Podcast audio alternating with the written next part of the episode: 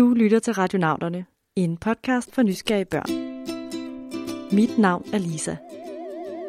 UFO'er, flyvende tallerkener, rumvæsener fra det ydre rum på besøg her på jorden. Det kunne da være ret sejt, hvis der fandtes rumvæsener, ligesom dem man kender fra film og bøger. Så nogen, der kan tænke og tale og måske rejse herned på jorden i deres mystiske rumskibe. E.T., can you say that? Can you say E.T.? E.T. E.T. Home phone. Vi er nået til anden del af vores miniserie om liv i rummet. Og her skal vi altså på jagt efter UFO'er og efter liv i universet, som vi måske kan tale med. Hej, jeg hedder Christian, jeg er 9 år, og jeg bor i Søllerød, og jeg vil gerne vide, om der egentlig findes UFO'er, eller om det bare er myter. Hej, jeg hedder Liva og er 7 år, og jeg vil gerne vide, om I tror, der styrtede rumvæsen ned i Area 51, og hvad må der skete derhen? Måske kender du også nogle spændende historier om UFO'er og har undret dig over, om de nu er rigtige nok. I første del af vores mission fandt vi ud af, at selv de klogeste videnskabsfolk ikke ved, om der overhovedet er liv i rummet. Og heller ikke, hvordan det kunne se ud. Hvis vi finder liv derude, så er det slet ikke sikkert, at det er væsener, der minder om dig og mig. Eller om din hund. Måske er det fuldstændig anderledes. Vi ved det ikke. Men på vores rummission i det her afsnit skal vi altså undersøge, om der kunne være noget liv derude, som er det, man kalder intelligent liv. Altså rumvæsener, som er så kloge, at de kan snakke med hinanden, bygge rumskibe, radioer eller måske laserlys. Hvis de findes derude, kan det jo være, at de har besøgt os, eller at vi måske kan besøge dem en dag. Michael Linden Vørlne, som er astrofysiker hos DTU, er igen klar på at hjælpe os. For han er faktisk meget interesseret i UFO'er. Da jeg var dreng, der lavede jeg faktisk en øh, UFO-klub i skolen, hvor, hvor flere af mine kammerater var, var med, og øh, der tror jeg da nok, at jeg var ret overbevist om, at, øh, at øh, jorden fik besøg udefra. Så Michael har altså brugt rigtig meget tid på at læse om og høre andre folks fortællinger om UFO'er, for at finde ud af, hvad der er op og ned i alle de her historier. Så Michael er altså den helt rigtige at have med på mission. Og allerførst, så skal vi finde ud af, hvad en UFO egentlig er. Jeg har ikke set en UFO, men jeg tror, det ligner en flyvende tallerken, som vender på hovedet. Jeg har set noget, der måske var en rumraket. Altså, jeg kunne ikke se den sådan. Det var bare sådan en stor spids en. At der var en stor kuppel nederst. Så måske var det en UFO, men jeg, jeg troede bare, det var en rumraket. En af de første historier om UFO'er stammer fra USA tilbage i 1947. Det er lige efter 2. verdenskrig. Det var en pilot, Kenneth Arnold hed han, som var ude at flyve på en flot solskinsdag. Og lige pludselig så så han et kraftigt lysglimt, som han ikke kunne forstå, hvor kom fra. Og de her lysglimt, de kom altså igen. Og ifølge Kenneth Arnold, så kom det fra ni flyvende ting, der fløj på en række lynhurtigt. Og han synes altså, at det lignede tallerkener, der ligesom slog smut på en vandoverflade. Det var meget mystisk. Men bagefter blev hans historie undersøgt rigtig grundigt, og der var altså ikke noget, der tyde på, at det han havde set var noget fra det ydre rum. Det var nok snarere det skarpe sollys, der havde snydt hans øjne. Alligevel var der mange, der var helt sikre på, at det Kenneth Arnold havde set på himlen den dag, måtte være rumskibe fra det ydre rum. Og det er altså herfra, at historien om flyvende tallerkener kommer fra. Men historien stoppede altså ikke der. Specielt i USA er der mange historier om mystiske flyvende ting, altså UFO'er. UFO er i virkeligheden oprindeligt en forkortelse, og det betyder uidentificeret flyvende objekt. Så et UFO, det er jo et eller andet, som man ser på himlen, eller fotograferer, eller noget, som, som man ikke ved, hvad er. Uidentificeret flyvende objekt. Ja, så er det altså meget nemmere bare at sige UFO. Det sker faktisk ret tit, at der er nogen, der ser eller oplever et eller andet mærkeligt på himlen. Det ligner ikke noget, man kender, hverken en fugl eller en flyvemaskine. Hvad, hvad er det så, folk har set og oplevet? Og der har jeg jo selv i, uh, gennem en del år været, været aktiv i en forening, der hedder Skandinavisk UFO-information, som, øh, som jo har snakket med folk, der så har øh, set et eller andet, oplevet et eller andet, og, og hvor vi så har gjort det, at man sætter sig ned og prøver at finde ud af, hvad er det, de har oplevet. Og som astrofysiker er Michael vant til at have kigger rettet mod himlen, og kender den så godt, at han kan hjælpe med at opklare, hvad det kan være, folk har set på himlen. Og øh, langt de fleste tilfælde, der kan du godt finde en øh, naturlig forklaring på, at folk har set et eller andet, og måske ikke lige øh, kunne forholde sig til det. Øh, og det kan være sådan nogle ting som et fly, eller en satellit, eller et stjerneskud, eller nogle projektører, der lyser op på himlen. Og, og, og så man tænker, hvordan kan man, hvordan kan man tro, at det, det er et eller andet mystisk? Men nogle gange kan det se underligt ud, og man måske ikke lige ved, hvad det er. Og, og så kan man godt blive lidt forvirret og lidt snydt af det. Og så er der altså nogen, som tror, at de her UFO'er er rumskibe fra det ydre rum. Nu skal vi besøge et sted, hvor mange er helt overbeviste om, at der har været besøg af rumvæsener.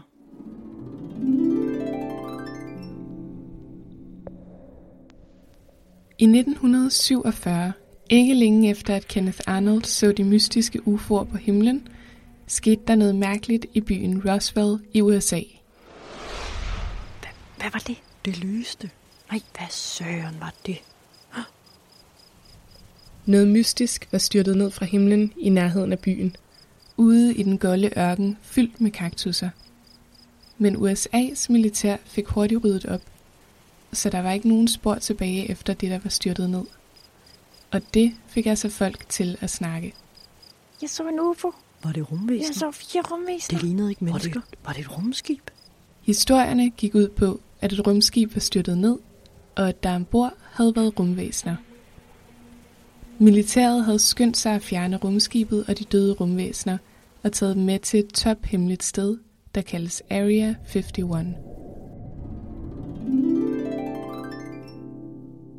Area 51. Det var også det, som Liva spurgte til. Det betyder område nummer 51. Det er et sted, der ligger midt ude i ørkenen i USA. Og her laver USA's militær tophemmelige missioner. Også den dag i dag så der er adgang forbudt, og ingen ved, hvad der foregår bag hegnet. Da militæret havde fjernet den mystiske flyvende genstand i Roswell, sagde de, at det var en værballon. Sådan en, der kan måle, hvor varmt det er, og hvor meget det blæser. Men det var der altså ikke mange, der troede på. For hvis det bare var sådan en ballon, hvorfor skulle det så være så hemmeligt det hele? I stedet var mange helt sikre på, at det altså måtte være et rumskib, der var styrtet ned ved Roswell, og at rumvæsenerne nu blev undersøgt i Area 51. Først mange år senere fortalte militæret, hvad der rent faktisk var sket i Roswell der i 1947. Og det var altså ikke en værballon, men det var heller ikke noget rumskib. Det var en spionballon, der var styrtet ned. Altså en stor luftballon fyldt med forskellige spiondimser på, som mikrofoner og den slags.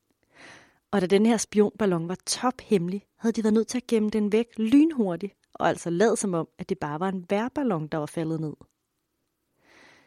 Så langt de fleste mærkelige lysglimt eller flyvende ting, folk ser på himlen, har ligesom UFO'en i Roswell en rigtig god forklaring. Og selvom det ikke er rumvæsener, kan det faktisk være ret sejt alligevel. Projektørlys, satellitter eller måske spionballoner.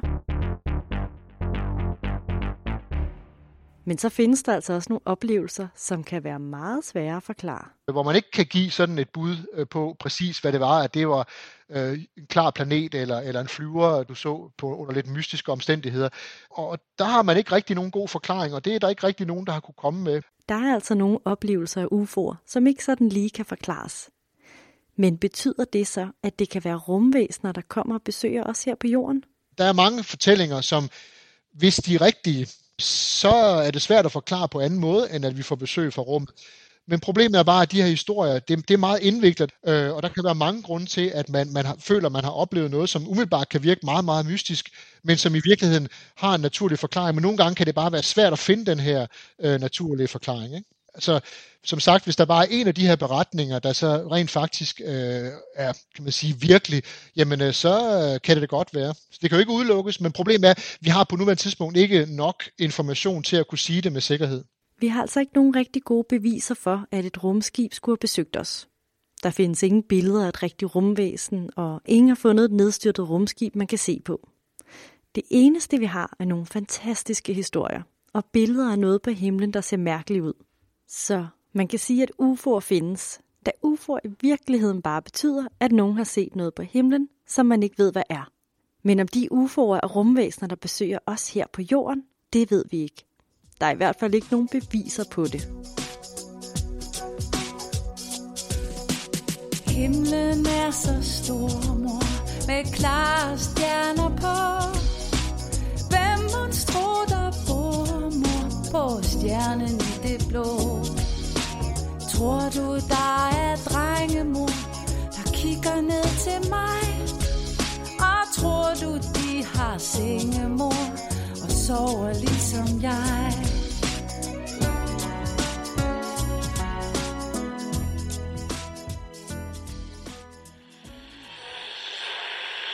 Jeg tror, de har sådan et underligt hoved, sådan, hvor det er sådan helt fladt øverst, og så har det sådan en rund en, sådan hage, og så har de en mund, der er helt lige. Så tror jeg også, at de er, har er rynker overalt, og så har de, så har de helt bare tær, og så er det, at de har fnuller imellem deres tær. Jeg tror sandsynligheden for, at der er liv andre steder end på jorden her, den er meget stor. Rummet er så stort, så der er jo ingen, der vil blive færdig med at udforske det helt til bunds. Så at derfor, så tror jeg, der er liv i rummet. Vi, vi mener jo faktisk, at øh, universet, som vi lever i, det er uendeligt stort. Øh, og, og bare det, at det er uendeligt stort, det betyder jo rent faktisk, at selvom det, at der kommer liv, og, og det, at der kommer intelligent liv, at det er noget, der sker meget, meget, meget sjældent. Hvis du har noget, der er uendeligt stort, jamen, så vil der faktisk også være uendelige mængder af intelligent liv ude i rummet. Christian har altså helt ret i, at der er ret gode chancer for, at der er liv ude i universet. Så selvom der måske ikke har været besøg her på jorden, kan det jo godt være, at der bor nogle kloge eller intelligente rumvæsener derude. Og den tanke er altså noget, der skaber en hel del spørgsmål hos en nysgerrig astrofysiker. Øh, men spørgsmålet er bare så, hvor tit sker det så? Og det betyder så, hvor langt er der så til, til kan man sige, øh, den næste øh, intelligente civilisation? Er det nogen, der bor lige i nærheden, som man måske kunne komme i kontakt med, enten ved hjælp af laser eller radiosignaler eller et eller andet? Øh, eller ligger de så langt væk, øh, at, at øh, vi aldrig ser og hører hinanden? Intelligent civilisation.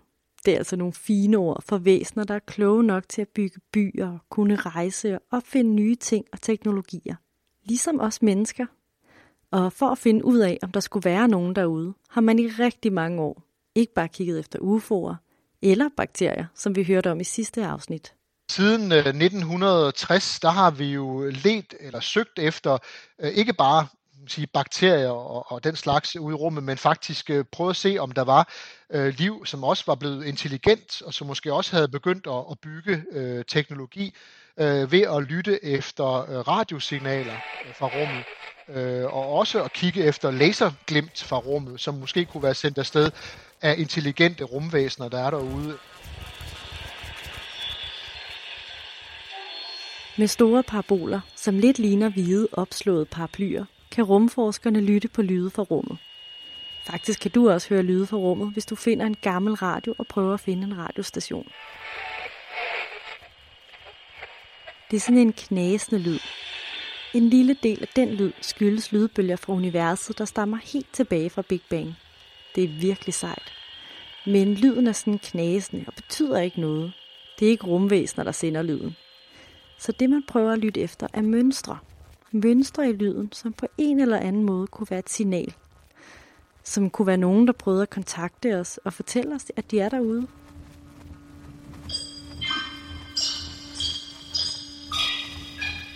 Indtil videre har man ikke fundet noget, man mener kunne komme fra rumvæsener.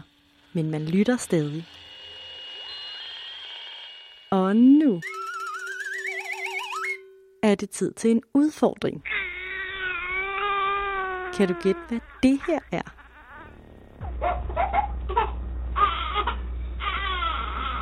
Oh, come on now. Be good boy. Be good boy. Du får svaret senere i afsnittet. Udover at lede efter nogen, der prøver at kontakte os, så prøver vi også selv at fortælle andre ude i universet, at vi på jorden findes. Vi har også selv fra jorden nogle øh, få gange øh, sendt signaler øh, ud i rummet. Vi gjorde det første gang i 1974, hvor man brugte et meget stort øh, radioteleskop til at sende et øh, signal øh, ud i, i rummet. Beskeden blev sendt som et kodesprog. Et kodesprog af 1- og 0-taller, der blandt andet fortalt om vores DNA, det der jo er unikt fra liv her på jorden. I kodesproget var også et billede af et menneske og en beskrivelse af vores solsystem og hvor de kunne finde os henne.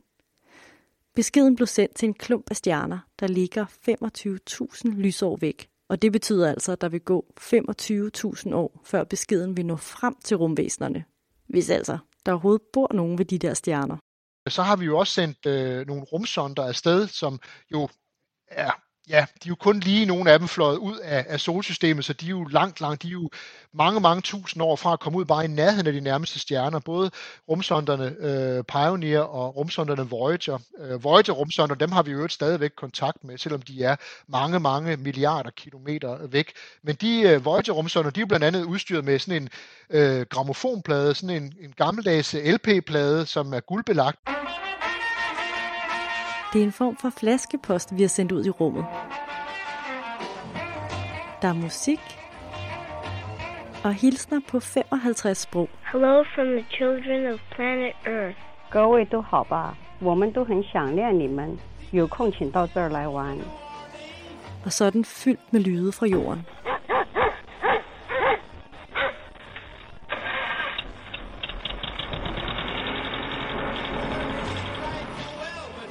Hvis der så på et tidspunkt er nogle rumvæsener, der finder Voyager, så får de sådan en flaskepost her fra jorden.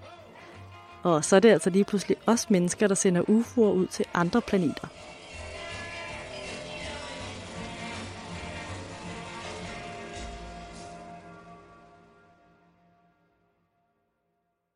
Men alt det her, vi sender ud i rummet, det kræver altså, at der er nogle rumvæsener derude, som har opfundet radioen eller en gramofonplade, så de kan høre, hvad det er, vi har lavet til dem.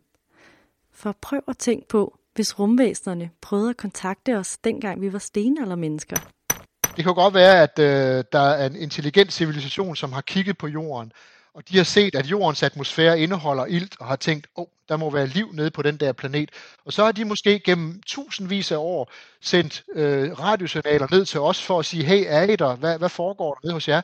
Problemet er bare, hvis de har gjort det øh, for indtil for nogle få hundrede år siden, der, der anede vi overhovedet ikke, at der havde vi slet ikke engang opfundet radioen endnu, øh, og havde slet ikke begyndt at, at registrere, at der faktisk kommer øh, også både naturlig radiostøj fra rummet, men måske også signaler, hvis, hvis de er der. Hvis man tænker over det, så har der i milliarder af år kun levet bakterier, mosser, alger og den slags på jorden. Hvis der har været nogle rumvæsener at besøge os, eller som har sendt beskeder til os, må de altså have været ret skuffet over, hvor uintelligente jordboerne er. Det samme kan jo også ske, når vi sender signaler ud i rummet. Måske rammer vi nogen, der stadig bare er mos eller vandmænd, og så er det altså lidt svært at få et svar tilbage. Det handler også meget om, om timing, hvis man skal komme i kontakt med hinanden. Med mindre, at vi, og det er selvfølgelig på nuværende tidspunkt rent science fiction, kunne forestille os, at man enten kunne sende signaler hurtigere end lysets hastighed, eller om der måske bygge et rumskib, der kunne gøre det. Det er sådan, som vi forstår naturen i dag, så kan vi ikke bygge et rumskib, der kan rejse så hurtigt. Men det kan jo godt være, at om 10 eller 100 eller 1000 år, at, at så har vi fundet ud af det, og det kan jo også være, at der er andre, der har, der har fundet ud af det. Og så kan det godt være, at vi pludselig kan rejse ud og, og møde andre intelligente civilisationer, som, som vi ser det i science fiction film. Ikke? Det ville godt nok være sejt, hvis vi bare kunne rejse ud til alle de andre planeter i universet og se, om der bor nogen. Men nu skal vi altså lige have afsløret, hvad det var, vi hørte i udfordringen. Det er lyden af en baby, der græder. Det er med på den flaskepost, vi har sendt ud i universet. Hvis et rumvæsen hører det, vil de måske synes, det lyder lidt mærkeligt nede på jorden. Men hvis nu de alligevel skulle få lyst til at besøge os, så kunne man jo spørge dem om alt muligt. Jeg vil sige til et rumvæsen, hvis der stod lidt i min have, hvordan det var at være ude i rummet. Jeg vil spørge, hvor kommer du fra? Er du ond? Øh, hvordan kom du hertil? Hvad hedder den planet, du kommer fra? Hvad hedder du selv? Det er godt nok nogle gode spørgsmål, Christian og Liva har. Mm, jeg tror måske, jeg vil spørge om, hvad de spiser på deres planet. Det kan også være, at du har en god idé til, hvad man kunne spørge et rumvæsen om. Der er i hvert fald nok at spørge om. Liv i rummet er stadig en gåde, som mange forskere her på jorden prøver at løse. Og hvem ved, hvad vi finder i fremtiden? Indtil da, der er det bare med at bruge sin gode fantasi til at forestille sig, hvordan liv i rummet kunne se ud. Mange tak til Christian og Liva for at sende os på mission for at finde UFO'er og kloge væsener ude i rummet. Og tusind tak til Michael Linden Børne, astrofysiker ved DTU Space, for at hjælpe os på vores rummission. Husk, at I altid kan finde os på vores hjemmeside, radionauterne.dk, på Facebook og Instagram. Tak fordi I lyttede med.